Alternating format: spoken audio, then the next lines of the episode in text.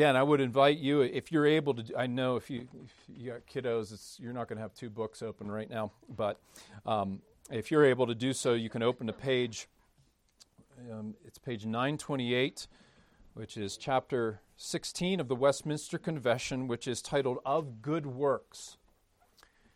So the confession has spent many chapters talking about the sovereign work of salvation in the life of sinners. And now the, the confession takes up this topic of good works, and it really does follow the pattern of Ephesians chapter 2. It, it reminds us that we were dead in the trespasses of our sins. It was only by the grace of God that we have been saved in Christ Jesus. But having been saved, having been redeemed, the Lord leaves us here with a purpose. And so let's think about first the nature of good works. And that's really where the confession starts. And I'll summarize what section 1 says. It basically tells us that good works are only are only such as God has commanded in his holy word and not those devised by men without the warrant of the Scriptures, and even those done out of blind zeal or upon any pretense of good intention, that those are not good works. And this reminds us that God is the only source of good. And it's, some of you may know this, the word good actually comes from the word God. And so when God commands something like he does in Micah 6 8, we know what is good, like acting justly, loving mercy, and walking humbly with our God. God alone determines what is good.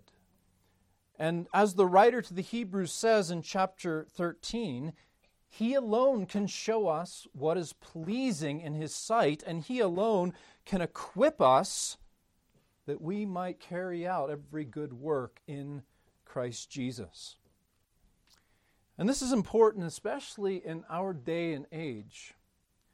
We need to remember our need to be rooted in the Scriptures when it comes to good works, so that we don't easily get sucked into the so called good works invented by men, which very often actually turn out to be evil.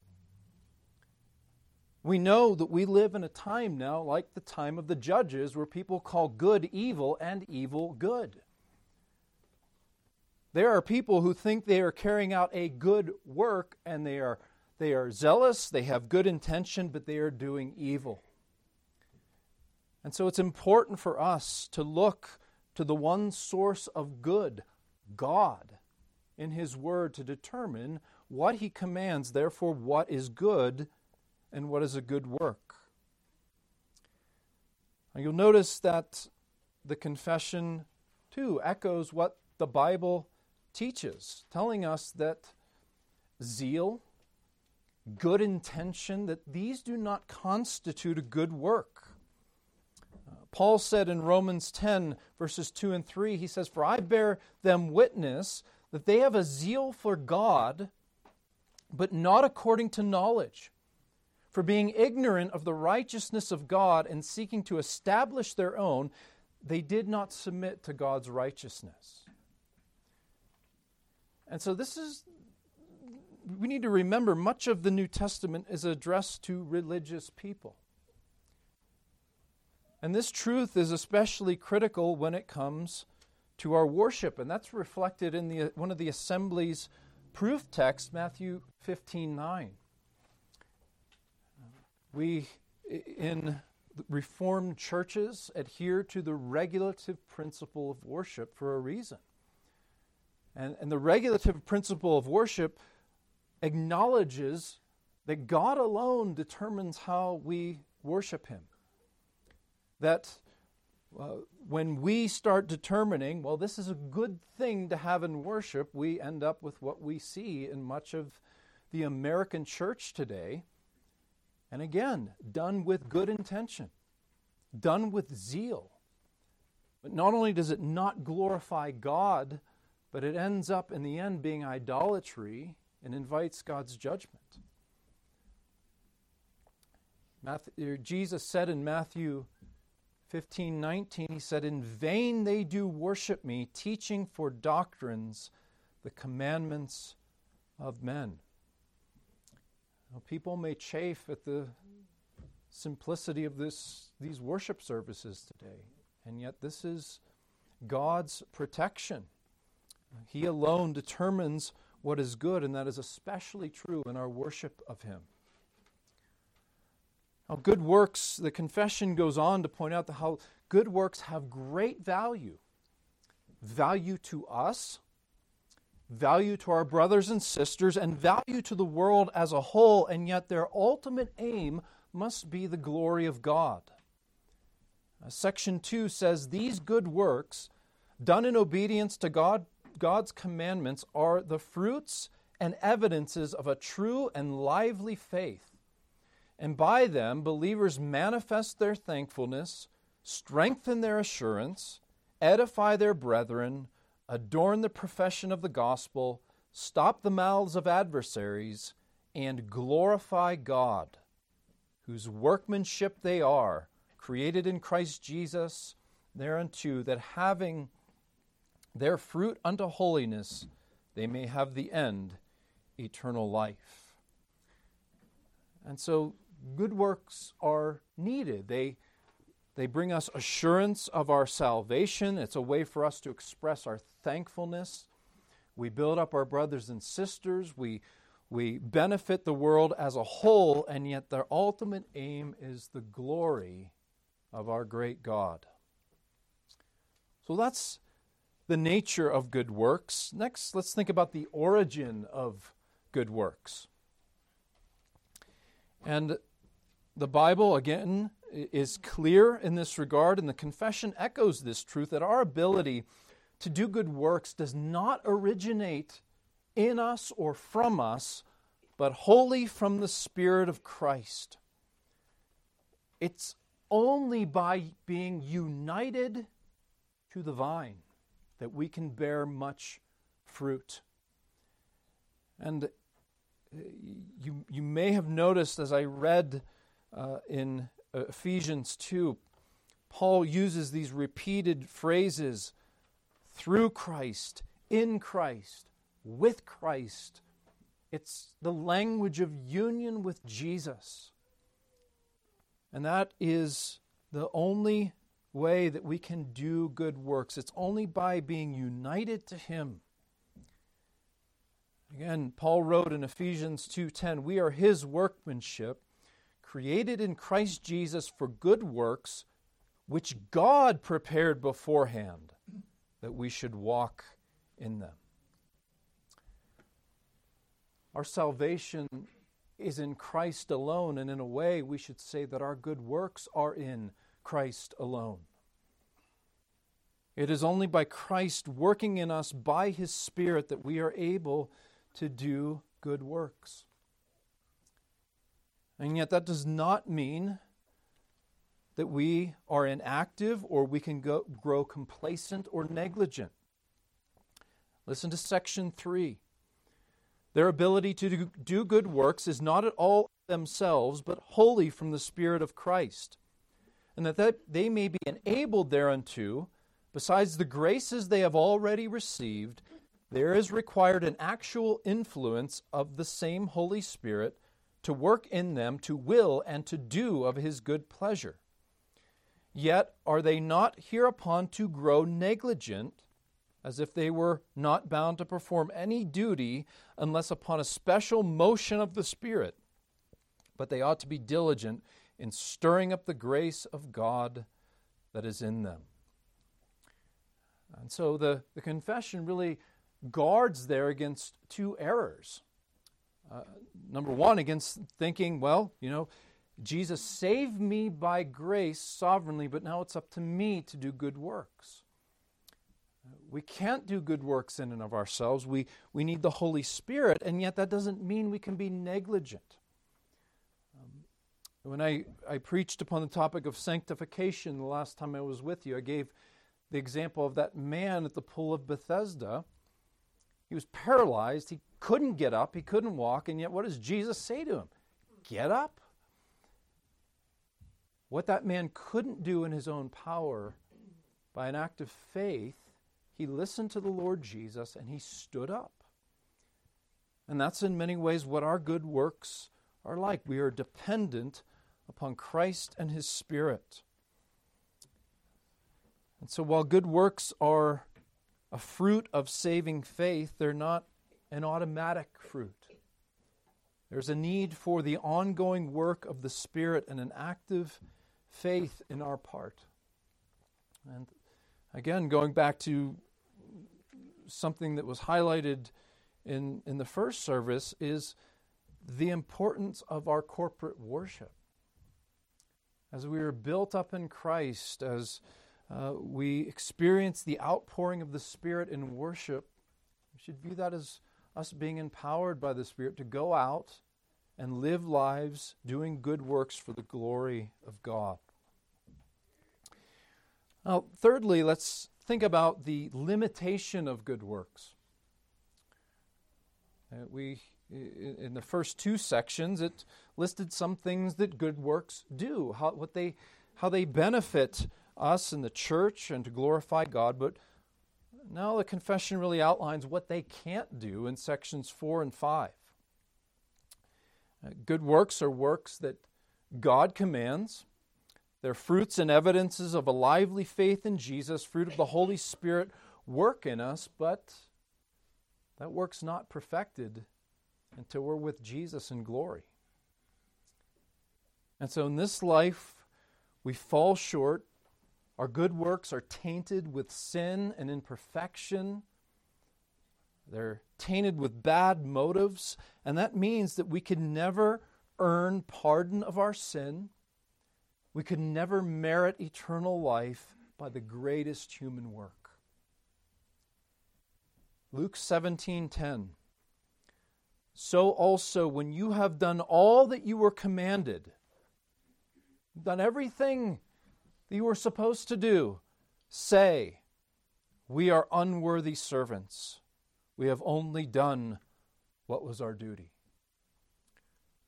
Job 9:20 Job said though I am in the right done the right things Lord. My own mouth would condemn me. Though I am blameless, he would prove me perverse.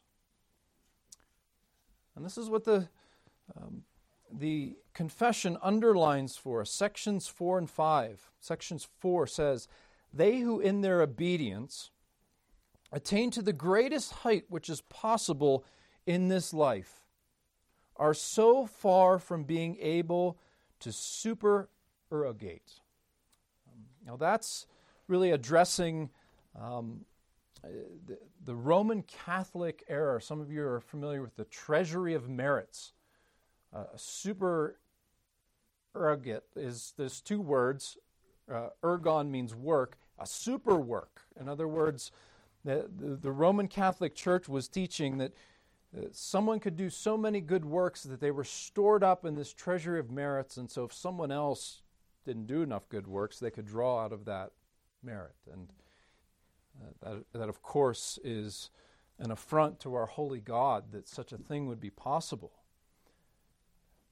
It goes on to, to say, We are so far from being able to supererogate and to do more than God requires, as that they fall short of much which in duty they are bound to do.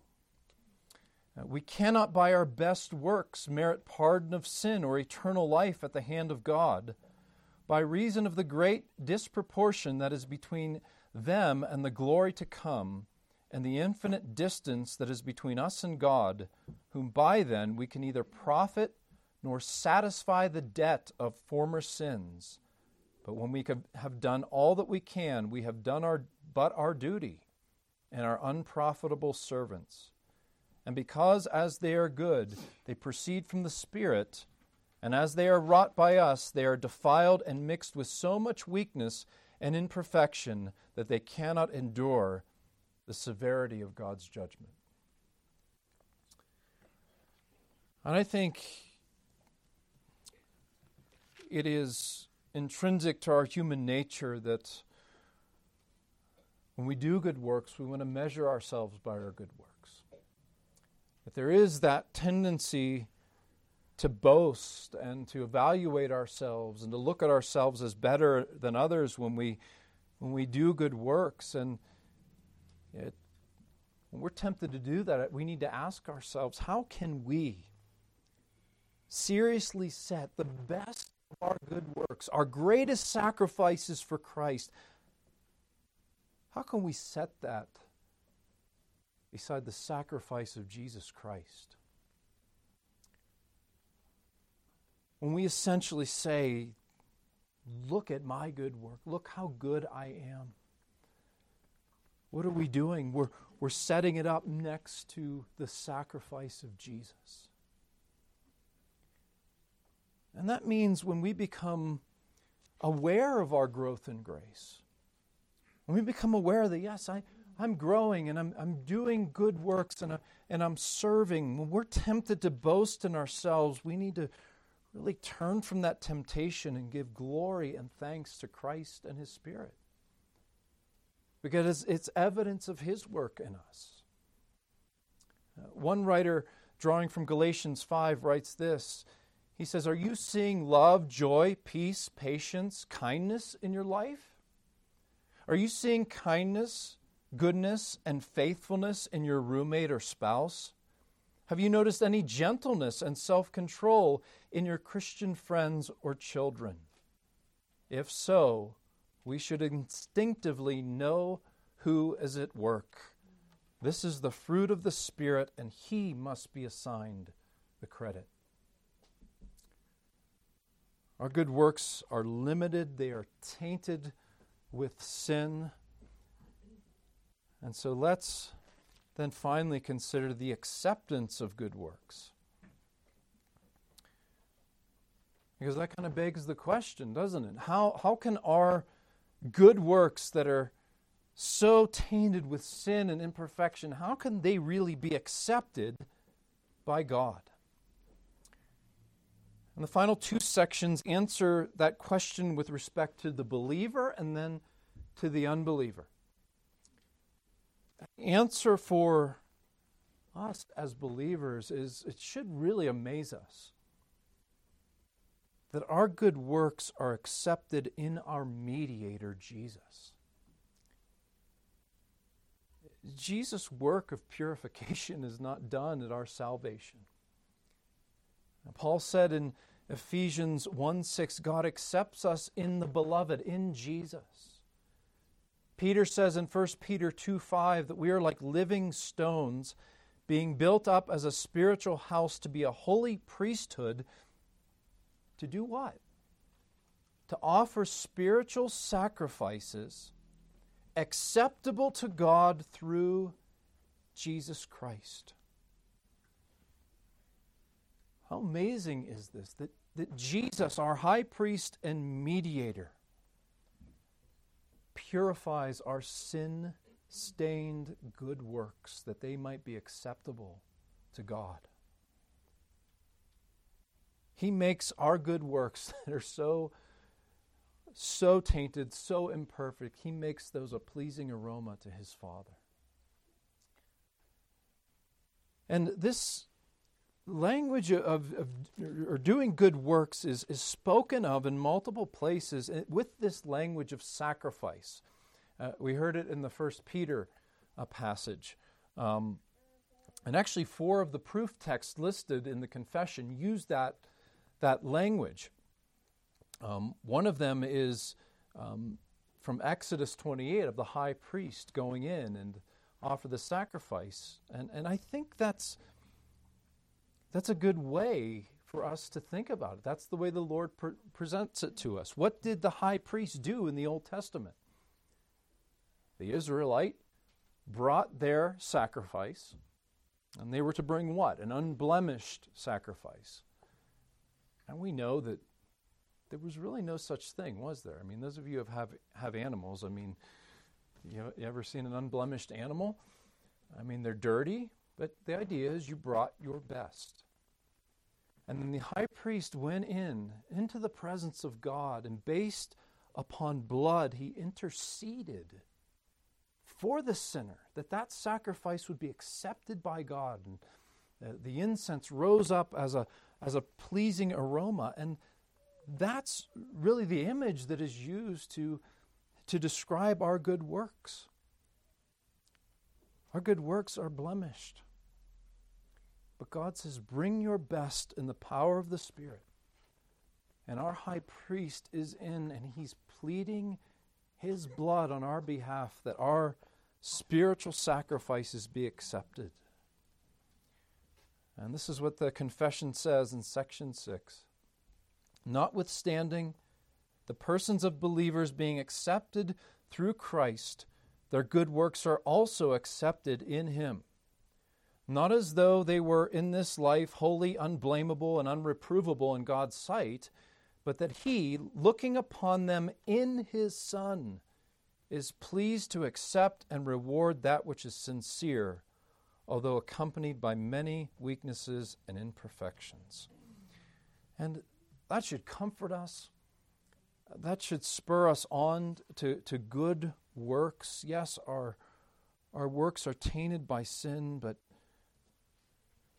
Jesus and His Spirit are on your side, and He wants to see you progress in good works. A final brief note on the works of unbelievers. Well, the confession affirms what what the Bible teaches that unbelievers can do some good works by the common grace of God. But it teaches what the Bible does that though their works can be useful, though they are necessary, they are not acceptable to God. Section 7 reads Works done by unregenerate men, although for the matter of them they may be things which God commands and of good use both to themselves and others Yet because they proceed not from a heart purified by faith, nor are done in a right manner according to the word, nor to the right end, the glory of God, they are therefore sinful and cannot please God, or make a man meet to receive grace from God. And yet their neglect of them is more sinful and displeasing unto God. There's much that could be said there, but ultimately, the glory of God is not sought because there's no relationship with that God. And so, we were created in Christ Jesus for good works which He prepared beforehand that we should walk in them. And so, as we we begin a new week, um, let's let's resolve in the power of the Spirit to walk in the steps of our Savior and seek to glorify Him and serve others with our good works. Amen. Let's pray. Lord, we pray that you would apply these words to our heart. Lord, that we would not grow weary in doing good, but we would, Lord, count it a great joy to walk as our Savior did. Lord, may we look to your word to determine what is good and right what it pleases you. And Lord, may our good works shine before men and bring glory to the Lord Jesus Christ, in whose name we pray. Amen.